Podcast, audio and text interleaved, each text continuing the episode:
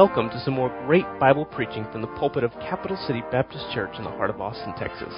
Our prayer is that your relationship with Christ is strengthened and that you are blessed by the time you spend in the Word of God with us today.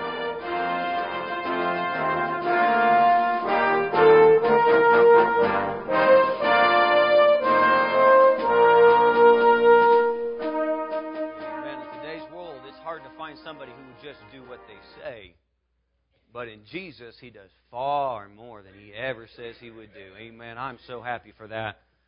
Job chapter number 42. Job chapter number 42. Let's stand in honor of the Word of God this morning. Job chapter number 42. Nothing like seriously questioning the wisdom of having being chosen to preach this morning when Brother Sutek walks in the back. Oh, I'm thankful for the opportunity. So good to see him and Miss Robin, of course. Job chapter 42. Just a simple thought this morning. Verse number 1. Then Job answered the Lord and said, I know that thou canst do everything, and that no thought can be withholden from thee. Who is he that hideth counsel without knowledge? Therefore have I uttered that I understood not, things too wonderful for me, which I knew not. Hear, I beseech thee, and I will speak. I will demand of thee, and declare thou unto me. Verse number 5 I have heard of thee by the hearing of the ear, but now mine eye seeth thee. Wherefore I abhor myself and repent in dust and ashes. And it was so that after the Lord had spoken these words unto Job, the Lord said to Eliphaz the Temanite, My wrath is kindled against thee and against thy two friends, for ye have not spoken of me the thing that is right, as my servant Job hath. Therefore take unto you now seven bullocks, seven rams, go to my servant Job, and offer up for yourselves a burnt offering. My servant Job shall pray for you, for him will I accept, lest I deal with you after your folly, in that ye have not spoken of me the thing which is right, like my servant Job.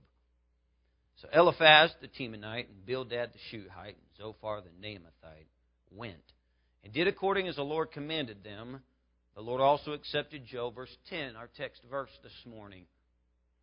And the Lord turned the captivity of Job when he prayed for his friends. Also, the Lord gave Job twice as much as he had before. Brother Penner, why don't you pray for us this morning, please? Amen. You may be seated. Undoubtedly, across this pulpit has come some of the finest messages on this book that man has ever heard. Pastor Hank used to preach a message on Job that was fantastic. I heard him preach a message on why Job was saved that I thought was excellent. Brother Fuller has preached, I've heard him preach probably four separate, completely different messages on Job. And Job is an interesting story, and as we know it, to be, the oldest book in the Bible. And a very interesting story, to say the least. But as I read through this book a couple of months ago, I was finishing up my favorite section of the book, chapters 36 through the end of the chap, end of the book. And this little verse, verse number 10 of chapter 42, did what it often does to all of us that strive to have a consistent walk with the Lord. You can read a verse how many times, but it just happens that one time you read it. Whether it's something going on in your life, whether it's something you've heard, or if it's just something the Lord wants to just throw at you, He throws a special verse. And He threw that verse at me, verse 10, and the Lord turned the captivity of Job when he prayed for his friends. There's a lot of things that could be said about that verse. First of all, those weren't really good friends. I would dare say I wouldn't even consider them to be friends by what they say to Job. Their counsel is both blunt, it is without any sympathy, and full of ignorance. The Bible itself says uh, that uh, there's another verse, and I wish I would go back there, but we won't. Um, verse chapter 36 or 7, where basically it says, if you don't have wisdom to give to a friend, be quiet. And that's what Elihu told the other friends. You have been filling his ear with bad wisdom. And it's amazing, but the Bible calls them friends. And we know that these friends, when Job was at his lowest point, he's, he's sitting there scraping sores on his body, lost all of his children. Technically, he's lost his wife, or maybe wished he would have, his wife would have been with his children on that fateful day. And uh, has lost all possessions, lost his health, and then his friends show up and add insult to injury. And undoubtedly, by the way that the scripture tells us in chapter 42, uh, there was a bit of bitterness and just a touch of uneasiness in the heart of Job towards his friends. Now, I know within myself, I certainly understand. And I also know that through all that Job had gone through, he had built up within him a resentment toward why God had chosen him for this difficulty. And I see in verse, verse 10 of chapter 42 that Jesus Christ told Job, uh, When you pray for your friends, then I will turn the captivity from you. And in my mind, uh, this signals the first step on the road to forgiveness. And I think when God saw that Job was going to head down that road of forgiveness, the Bible doesn't tell us specifically that that's exactly what happened. But we know that God did not turn the captivity, the hard times, the difficulties, uh, uh, all that was going wrong in Job's life did not turn until he prayed for his friends. I'm afraid a lot of times many people live their lives locked up and loving it. And we're lock ourselves in a single prison, a lonely, solitary confinement prison cell called unforgiveness. This is a sad place to be in. This is a place of lots of loneliness. This is a place where you have few, if any, friends at all. But it's amazing how often and how long we will stay in this solitary confinement and the whole time act like we're enjoying it. And the big difference between that prison and the prisons that you and I are associated with in this life, in that prison, you have the keys to the prison. You lock yourself up. You have the keys in your pocket. You sit down in solitary confinement and say, This just must be how life is going to be. And if we would just take a small look in Scripture, and if we would just open up the Bible and take just a few good points of advice, take some keys, if you will, that the Bible gives, we could slip those keys into the lock of that prison and unlock that prison of unforgiveness. This morning, I want to take just a few minutes. I want to look at some of those keys that the Bible so clearly offers. I think the first key that the Bible offers is seeing God. Seeing God. Now, when I first started studying this, I really put seeing God for who He really is, and that's a great point. But then I started recognizing that's what I always preach. Seeing God for who He is. If I'm preaching on forgiveness, if I'm preaching on love, if I'm preaching on, you've got to see God who, for, who He is. And that's a true thing. We've got to see God for who He is. But I think in forgiveness, it's even more simple than that. I think you ought to see God for who He is, that He's mighty, that He's amazing. And that you look at these uh, chapters 41, 40, and 39, when, when He goes on a, a, a question asking Job, these countless questions about how wonderful he is. And that's why Job in chapter 42 can say, I have no answers. I don't even understand what you're talking about. Who is Leviathan? What are these things you guys, I don't even know what you're talking about, God. I wasn't there when you created the earth. I wasn't there. I don't know how to tell the sun to come up. I don't know how to tell it to rain. I don't know how to do all these things. And yes, God is amazing and God is wonderful and God is big. But I think it's more simple than that. Look in verse number 5, I believe it is. Job says this I have heard of thee by the hearing of the ear, but now mine eye seeth thee. You know how he saw him? He saw him through the eyes of faith. Now, the Bible doesn't clarify whether God was literally standing in front of him so that he could see him like I can see Brother Sutek. But I beg, according to Scripture, in that Job did not, it says nothing about Job taking his shoes off. It says nothing about Job turning around. It says nothing about Job hiding his face. I beg to, to uh, argue this morning, he did not see God face to face. But he said, Now I see you. You know how he saw him? Through the eyes of faith. And you know the first step, the first key to forgiveness is seeing God through the eyes of faith.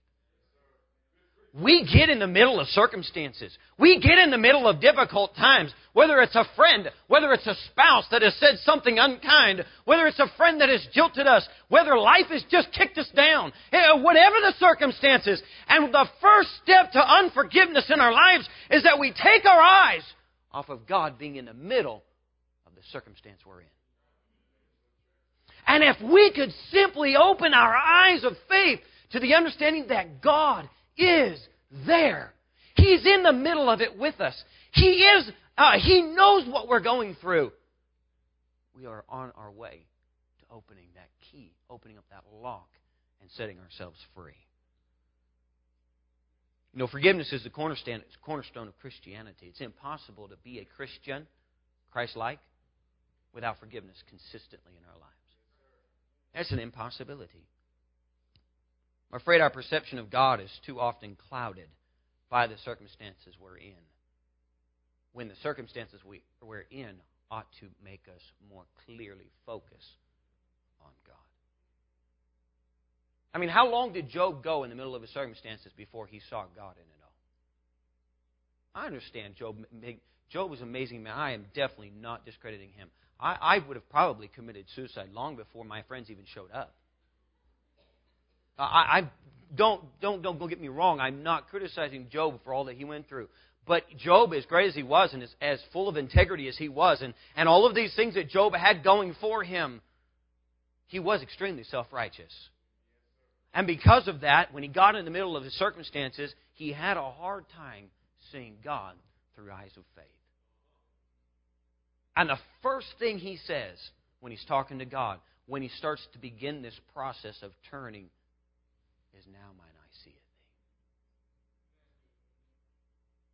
I'm afraid a lot of times we look at the circumstances and we forget a couple of things. We forget that, or we think that God is simply picking on us.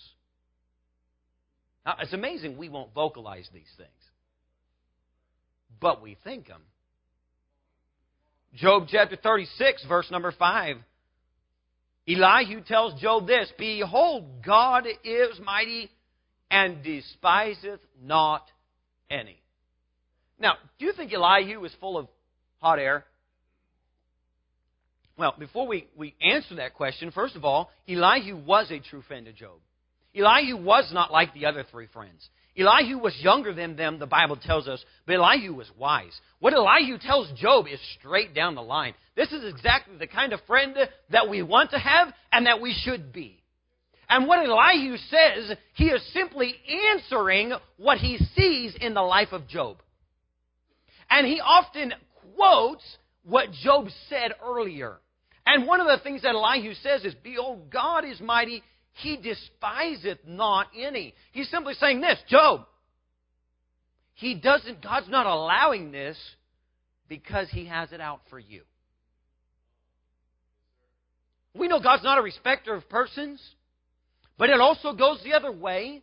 I know you may be going through a hard time, and please, uh, I am not trying to minimize that. But no matter the difficulty that you find yourself in the midst of, God's not picking on you.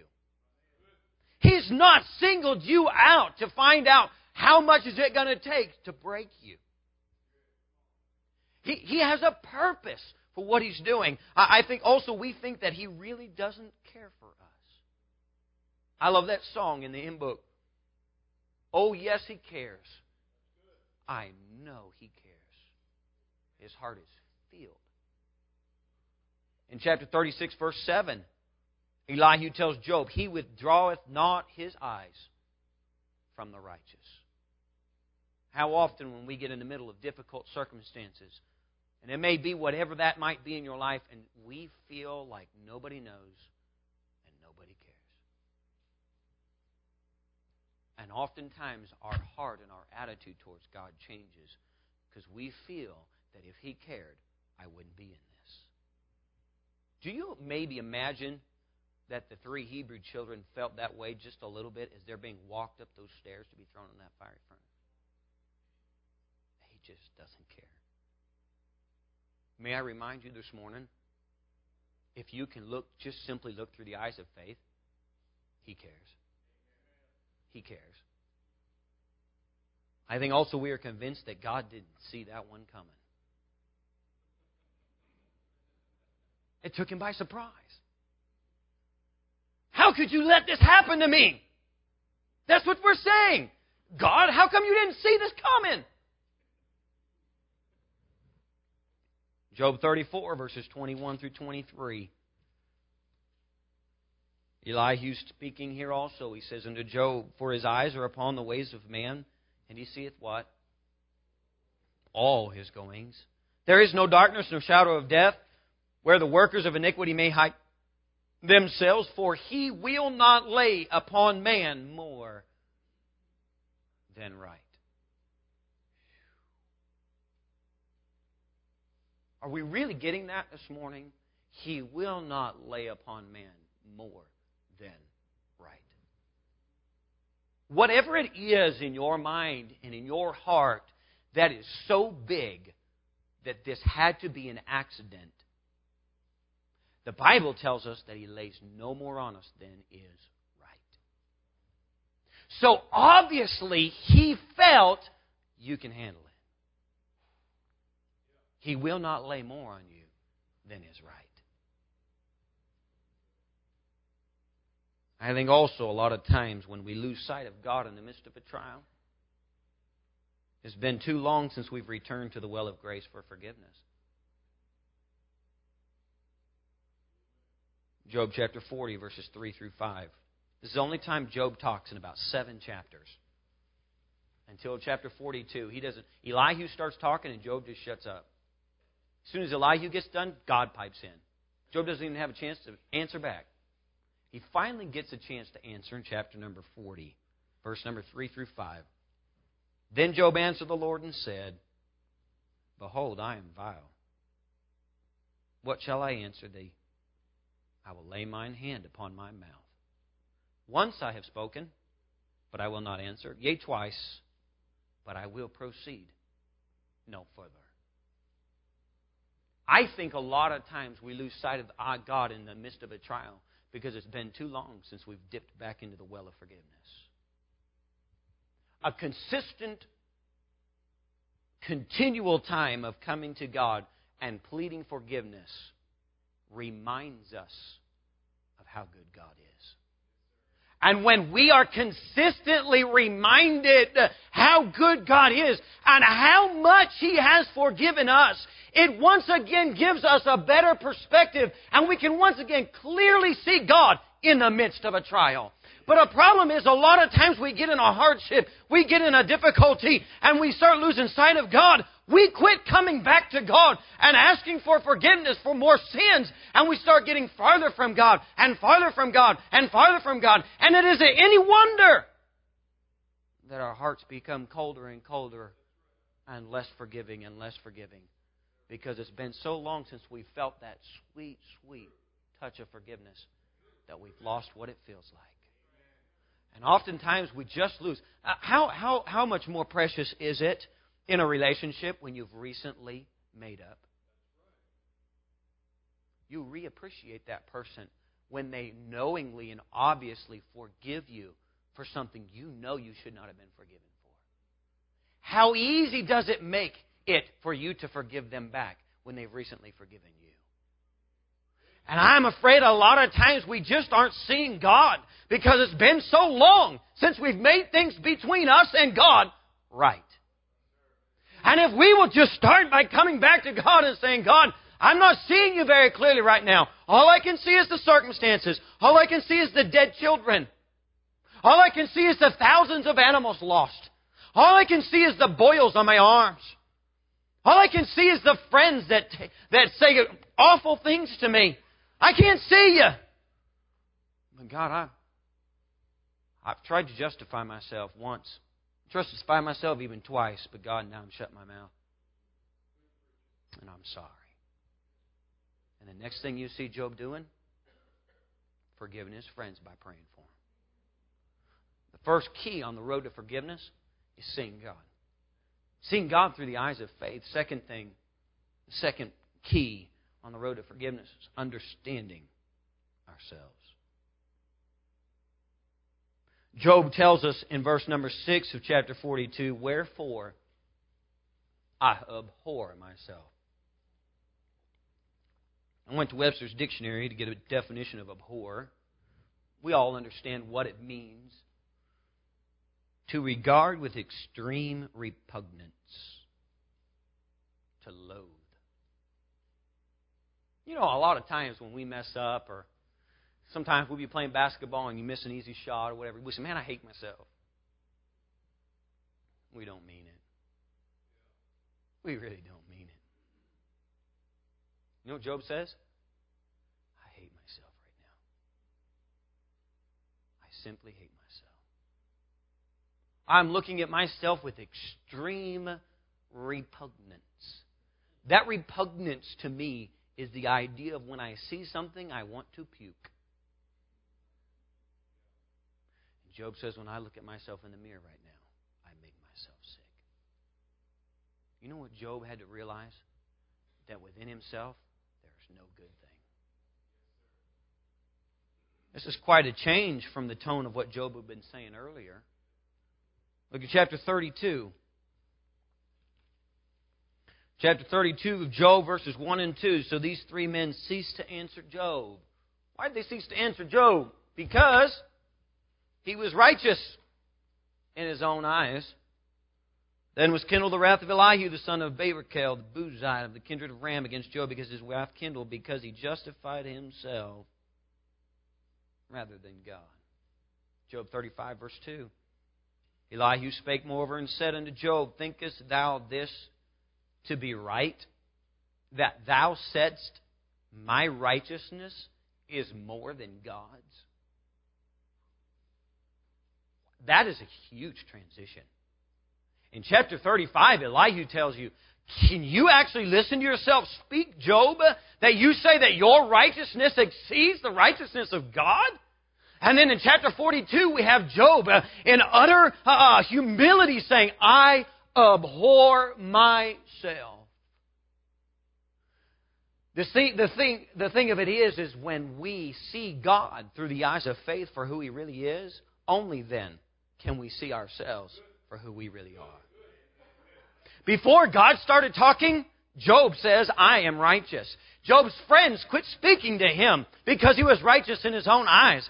But we find it after God gets done showing how awesome He is, Job says, I abhor myself to think that I have more righteousness than God. That I would justify myself in the eyes of God. That I would think that God's forgotten about me. That I would think that God is picking on me. To think that God does not care for me. I abhor myself that those thoughts would ever cross my mind. I hate myself for what I've done. How do we understand ourselves? There's a lot of ways to do that. A couple quick things. You got to readjust the focus on yourself, not others. The first step to understanding ourselves is readjusting the focus on ourselves. It's amazing how little time we really spend examining ourselves. The Bible tells us to examine yourselves, prove your own selves. The Bible never tells us to judge another. And I'm not going to preach a message on being critical, although those are often needed. But when we are to understand ourselves, we simply have to readjust our focus on ourselves. If we focused on ourselves, we would soon be too occupied fixing ourselves and would not have time to fix others. You know, you know why Job could say, I abhor myself? Because right now, the only person he was critical of was himself. You know why we can't forgive others? Because we have built up in our mind that we don't deserve this, that we're better than this. And because we're looking at others, we realize, I don't have to forgive them. But if we look at ourselves, we realize, I really need to forgive them. Read just to focus on yourself. Number two, recognize where all of your goodness comes from. Boy, isn't it easy to be a glory hound? Wow, that's a natural thing, isn't it? I love the story. It happens two times in Scripture. Almost exact same story. And I know this is kind of in a sadistic way that I like these kind of stories, but I do. You know the, the, the guy that found Saul, who was dead, remember that story? Saul tells his, his one guy, follow me and kill me. He says, no way, I'm not going to do it. So the other guy falls on him. Well, there was a guy that saw it all. The guy that saw it is the one that went and told David. And I'm not going to go back there to read it. You can go back there and read it later. I promise I'm not pulling your leg here. But the guy that saw Saul die, because the guy that actually killed Saul killed himself too. The guy that saw it happen goes back and tells David. Anybody remember what he told David? I killed Saul. you know what happened to him? David said, Hey, lop his head off. what that is? That's a glory hound gone wrong.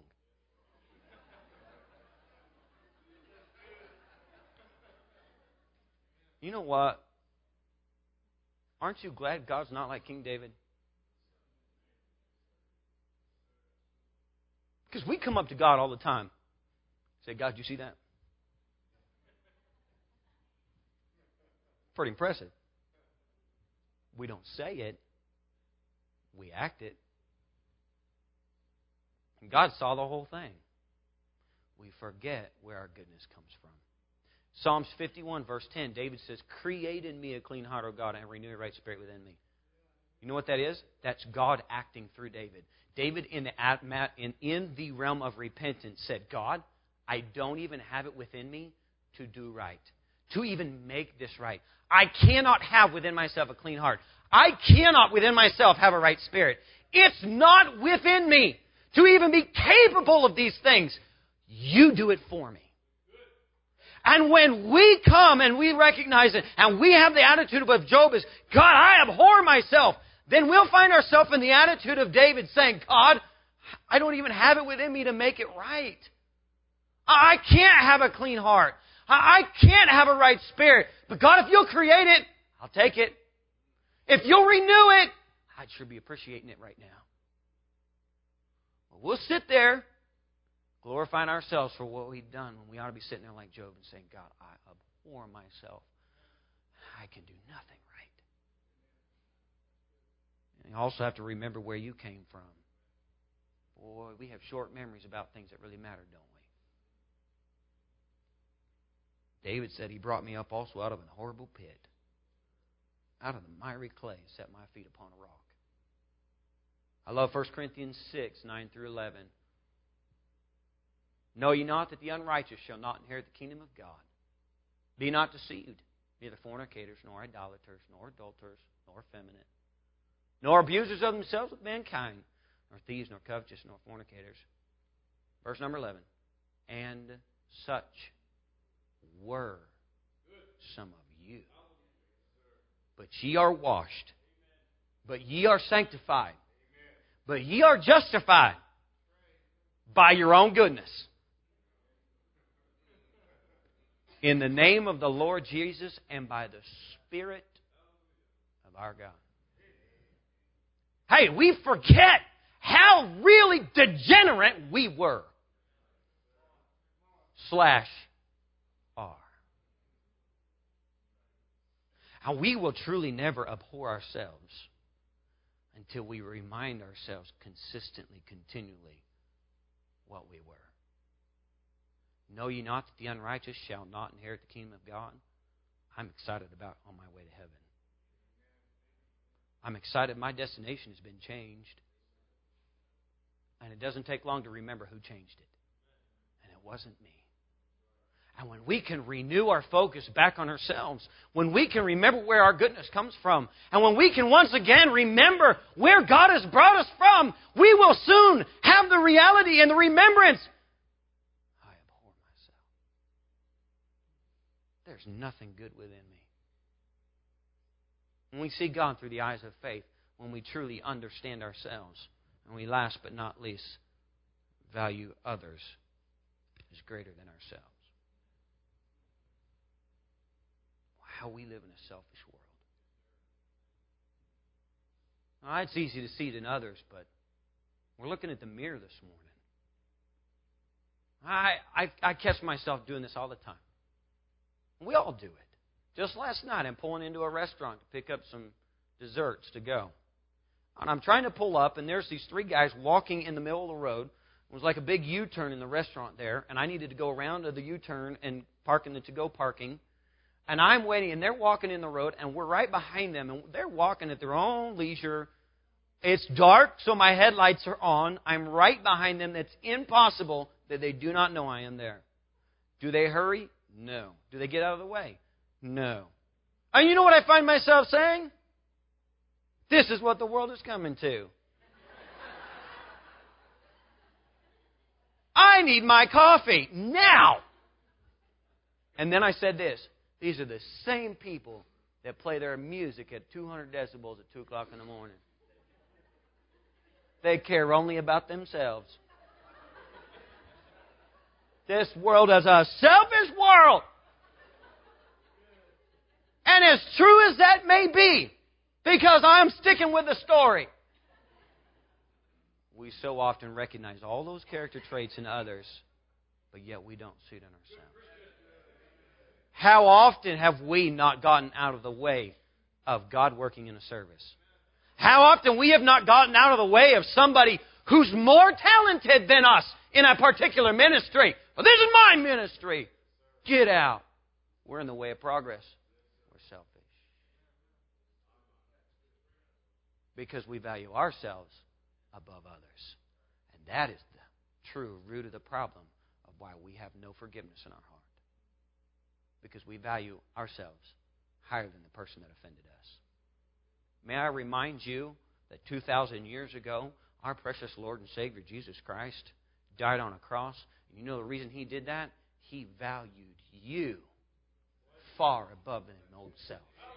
And because He valued me, he went through what he went through. And that's why he simply asks us, can't you value another above yourself? I'm not asking you to get up on a cross and somebody to put a nail through your hands. I'm not asking you to go through what I went through. I'm just asking you to follow my example. Don't you value somebody else higher than yourself? And see how long you can hold on to that unforgiveness and bitterness and distrust in your heart You can't do it. You know, Job could not. You know, we pray for people that we value. Whether we consciously say, I value this person, we value them, therefore we pray. This is one of the reasons that prayer is so often missing in the life of a Christian. Because we're so consumed with ourselves that we don't value others high enough to pray for them. And it isn't any wonder that God said, Job, pray for him. I know what they said about you. Pray for them. Because in your mind, you have to value them, even if it's only for one minute, or two minutes, three minutes. You've got to give your time for them. You got to put aside what you feel. Sometimes you've got to put aside what you know you know, forgiveness is not dependent on how much you know about somebody. It's a good thing because the longer you get married, the more you know. Therefore, the more you forgive. Therefore, the more you love. Luke chapter 23, verse 34, Jesus Christ said from the cross, Father, forgive them. For they know not what they do. You know what? Most of the times when we're upset, when we have unforgiveness in our heart, we have bitterness in our heart, the other person didn't even know they offended us. You know Jesus Christ said? I don't care whether they know what they're doing or not. I forgive you. Aren't you glad he did that? Hallelujah. God will hold no sin against any man that will simply ask for his forgiveness. Acts chapter 5, the Bible says, God of our fathers raised up Jesus, whom you slew, hanged on a tree. Him hath God exalted with his right hand to be a prince and a savior, for to give repentance to Israel and forgiveness of sins, in whom we have redemption through his blood, even the forgiveness of sins. Acts 8:22. I like this verse. This takes forgiveness to the next level. And it makes you really thankful you can't read people's minds because God can't hold us to this. Acts 8:22 says, "Repent therefore of this thy wickedness and pray God, if perhaps the thought of thine heart may be forgiven thee." God doesn't just forgive what we do, he forgives what we think. Well, hallelujah for that. He says, Look, I even forgive you the thoughts of your heart. I forgive you. Aren't you glad you don't have to forgive people the thoughts of their hearts? Aren't you glad you don't know the thoughts of their hearts? We wouldn't get along with anybody. That's why it's so hard to get along with ourselves. Because we do know the thoughts of our hearts. God only asks us to forgive what they do, not what they think. So, guess what? He doesn't even hold us to the same standard as He is. Praise God for that. You know, no one ever said that forgiveness would be easy. It's amazing. All the things we really treasure in life didn't come easy, yet we still want the easy way out. I mean, we face this all the time. Anybody that works anywhere faces this all the time. Especially those that contract out whatever kind of labor that you might do, and, and you're charging people for whatever you are doing. And and uh, they always want to go the easy way out. Most people want to go the cheap way out because it's easy. And they come to you crying three years later. This didn't work. And you're sitting there and you want to say this when you're glad they don't know the thoughts of your heart. Because inside you're saying, I told you so. I warned you so. But we didn't want to go that way. It's natural. We want to go the easy way out. God never promised forgiveness would be easy. We, we just expected that, that God is, uh, we're going to hear a great message on forgiveness. We're going to come to the altar and say, Oh, God, I forgive everybody that's ever done anything to me. And then we see Him two days later and we wonder why they're still resenting in our heart. Oh, man, God, I forgave Him. I never said be easy. We want to always take the easy route out. Why the easy way? Well, I think the reason we want to take the easy way out is because it's easy. It doesn't take anything from us. Forgiveness demands of us. You're going to have to give something up to forgive. Time, effort, something. God sure, Christ sure gave up a lot to forgive us. I think we take the easy way out because we aren't currently viewing the negative consequences. You know, no, there's no such thing as cigarettes. No, you don't. You don't see any advertisement about cigarettes. It's not printed on the label. One, of, a, one out of every three people that will pick up this pack will die from this pack of cigarettes. But that's the statistics. One out of three people that smoke will die from cigarettes. One out of three. But it's not saying it on there, is it? We want to take the easy way out. Nobody says what the, the bad consequences are coming. And we want to take the easy way out because we don't see down the road. My children do not appreciate when I make them take the hard road. The hard road of doing things the right way. Uh, my son, three or four weeks ago, we're on our way home. He had had a very bad day at school. That does happen. Once. More than once. Well, I was on the way home, and, and we're talking about what he had done and why he shouldn't do that and what's going to happen because he did that and, you know, all of those things. We're just talking as fathers and sons are supposed to do. And I forget oftentimes how honest, brutally honest, my son is. I've learned a lot from my son. And he says, Dad, you just don't understand. I try really hard. It's just too hard to do right. From the mouth of a five year old. It's just too hard to do right. You know what I was reminded of? Sometimes as a father, I do forget. Because I'm so used to doing right, consistently trying to do the right, and it becomes a pattern because your parents help you make those patterns in your life. That you forget as a five year old. It's hard. And you know what? I didn't sit there and go, no, it's not hard. Because that's not true. Doing right can be hard. But oftentimes we take the easy route out because we aren't in current view of the negative consequences. And so we sit there with unforgiveness in our heart. We sit there with bitterness towards another person in our heart. And we choose the easy route, which is ignore it. Because we don't see the negative consequences coming down the road. We don't see that jail cell slowly shutting on our happiness, on our joy, on our friends, and on anybody that's going to come in contact with us. They're going to have to see us, talk to us, and be with us through prison bars. We don't see that. And so we take the easy route out. I think we also take the easy route out because we can't see the benefits of a hard decision. My children have no concept of the positives of doing right right now. I mean, you can try. I mean, you can give them a piece of candy. You can take them to the store. You can give them a reward. You can do those things, but they don't see the real benefits of doing right. Not yet. And oftentimes in our Christian lives as grown adults, we're faced with the choices of, as we're dealing with this morning, forgiveness. And we take the easy route out and choose to ignore it and put it on the back burner and just ignore that person for the time being and choose not to make them our friends. And, and we build up these things in our lives because we can't see the positive effect of when we get true forgiveness from that person and we find that forgiveness and work that forgiveness in our heart and life and realize down the road, two, three, four years down the road, we've made a dear friend. Or the joy that we have is a benefit from that forgiveness. Or the true relationship we have with Christ because there's nothing built up between us and another brother. The Bible says don't even bring a gift to the altar unless you're right with your brother. It says leave your gift. He didn't say give me your gift. He says leave it. He says I don't even want it.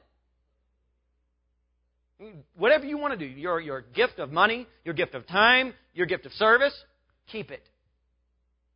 That's what the Bible says in Matthew 5. Keep it. Because I don't want it if you can't forgive people. Sounds serious to me.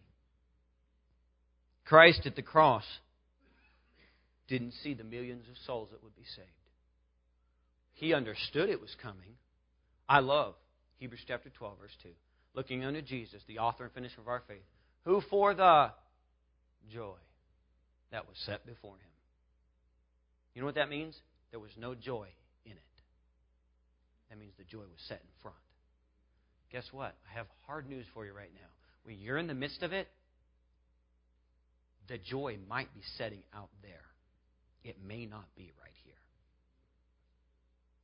You might just have to make that one more right decision. You might have to make sure you just claim forgiveness and you make sure you forgive that person for now. And that joy may come a week later, a month later, uh, maybe even a year later in that situation, but it will come. Jesus Christ had to go through the th- same thing when he forgave you of your sins. Is it any less for us to do the same in forgiving somebody else? And oftentimes we're not even forgiving them for sins. Oftentimes we're forgiving them for preference or something they don't even know they did. Romans chapter 4, and we'll finish. Romans chapter number 4. Romans 4, verse number 7. Saying, Blessed are they whose iniquities are forgiven and whose sins are covered. Blessed is the man to whom the Lord will not impute sin. Cometh this blessedness then upon the circumcision only or upon the uncircumcision? For we say that faith was reckoned to Abraham for righteousness. How was it then reckoned when he was in circumcision or in uncircumcision?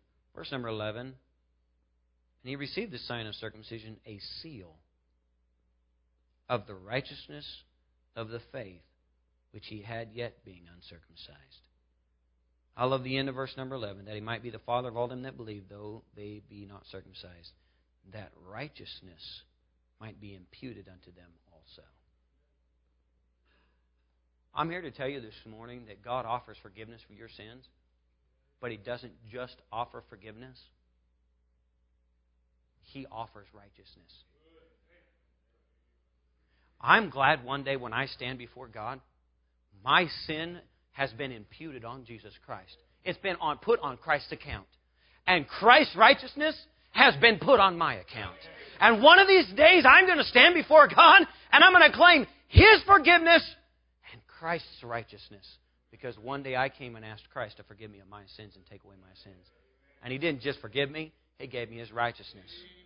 This morning, we've talked a lot about our forgiveness towards each other. All we can do is forgive. We can't give righteousness. We can just forgive. Christ goes a step farther again. He not only forgives, He gives. Bible tells us that it's impossible to go to heaven as a sinner, full of sins. The only way we can get into heaven is if we have the righteousness of Christ. And the only way to get the righteousness of Christ is to come to God and ask for forgiveness of your sins. And I don't know who this morning might be sitting here this morning and you've never truly felt what it's like to be forgiven. It's no wonder oftentimes we struggle with being able to forgive others because we've never been forgiven ourselves.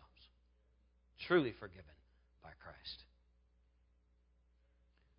Maria Theodore, wife of Alexander III of Russia, walked by her husband's desk one day and saw on there a note condemning a man. It simply said this Pardon impossible, comma, to be sent to Siberia. She looked down at that piece of paper and, as only a mother could, she reached down in that paper and changed one thing and said this Pardon, comma, impossible to be sent to Siberia. Aren't you glad that Jesus Christ 2,000 years ago moved the comma. He just simply moved the comma and said, Pardon. Impossible to be sent to hell. I'm glad October the 20th, 1999, I came before Jesus Christ and He moved the comma. Maybe you're here this morning and you have never had that done to you by Jesus Christ. It's as simple as asking.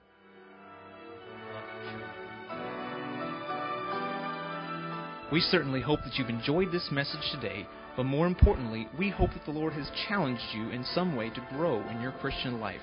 For more information about our church, including directions and times of services, please visit our website at www.capitalcitybaptist.org.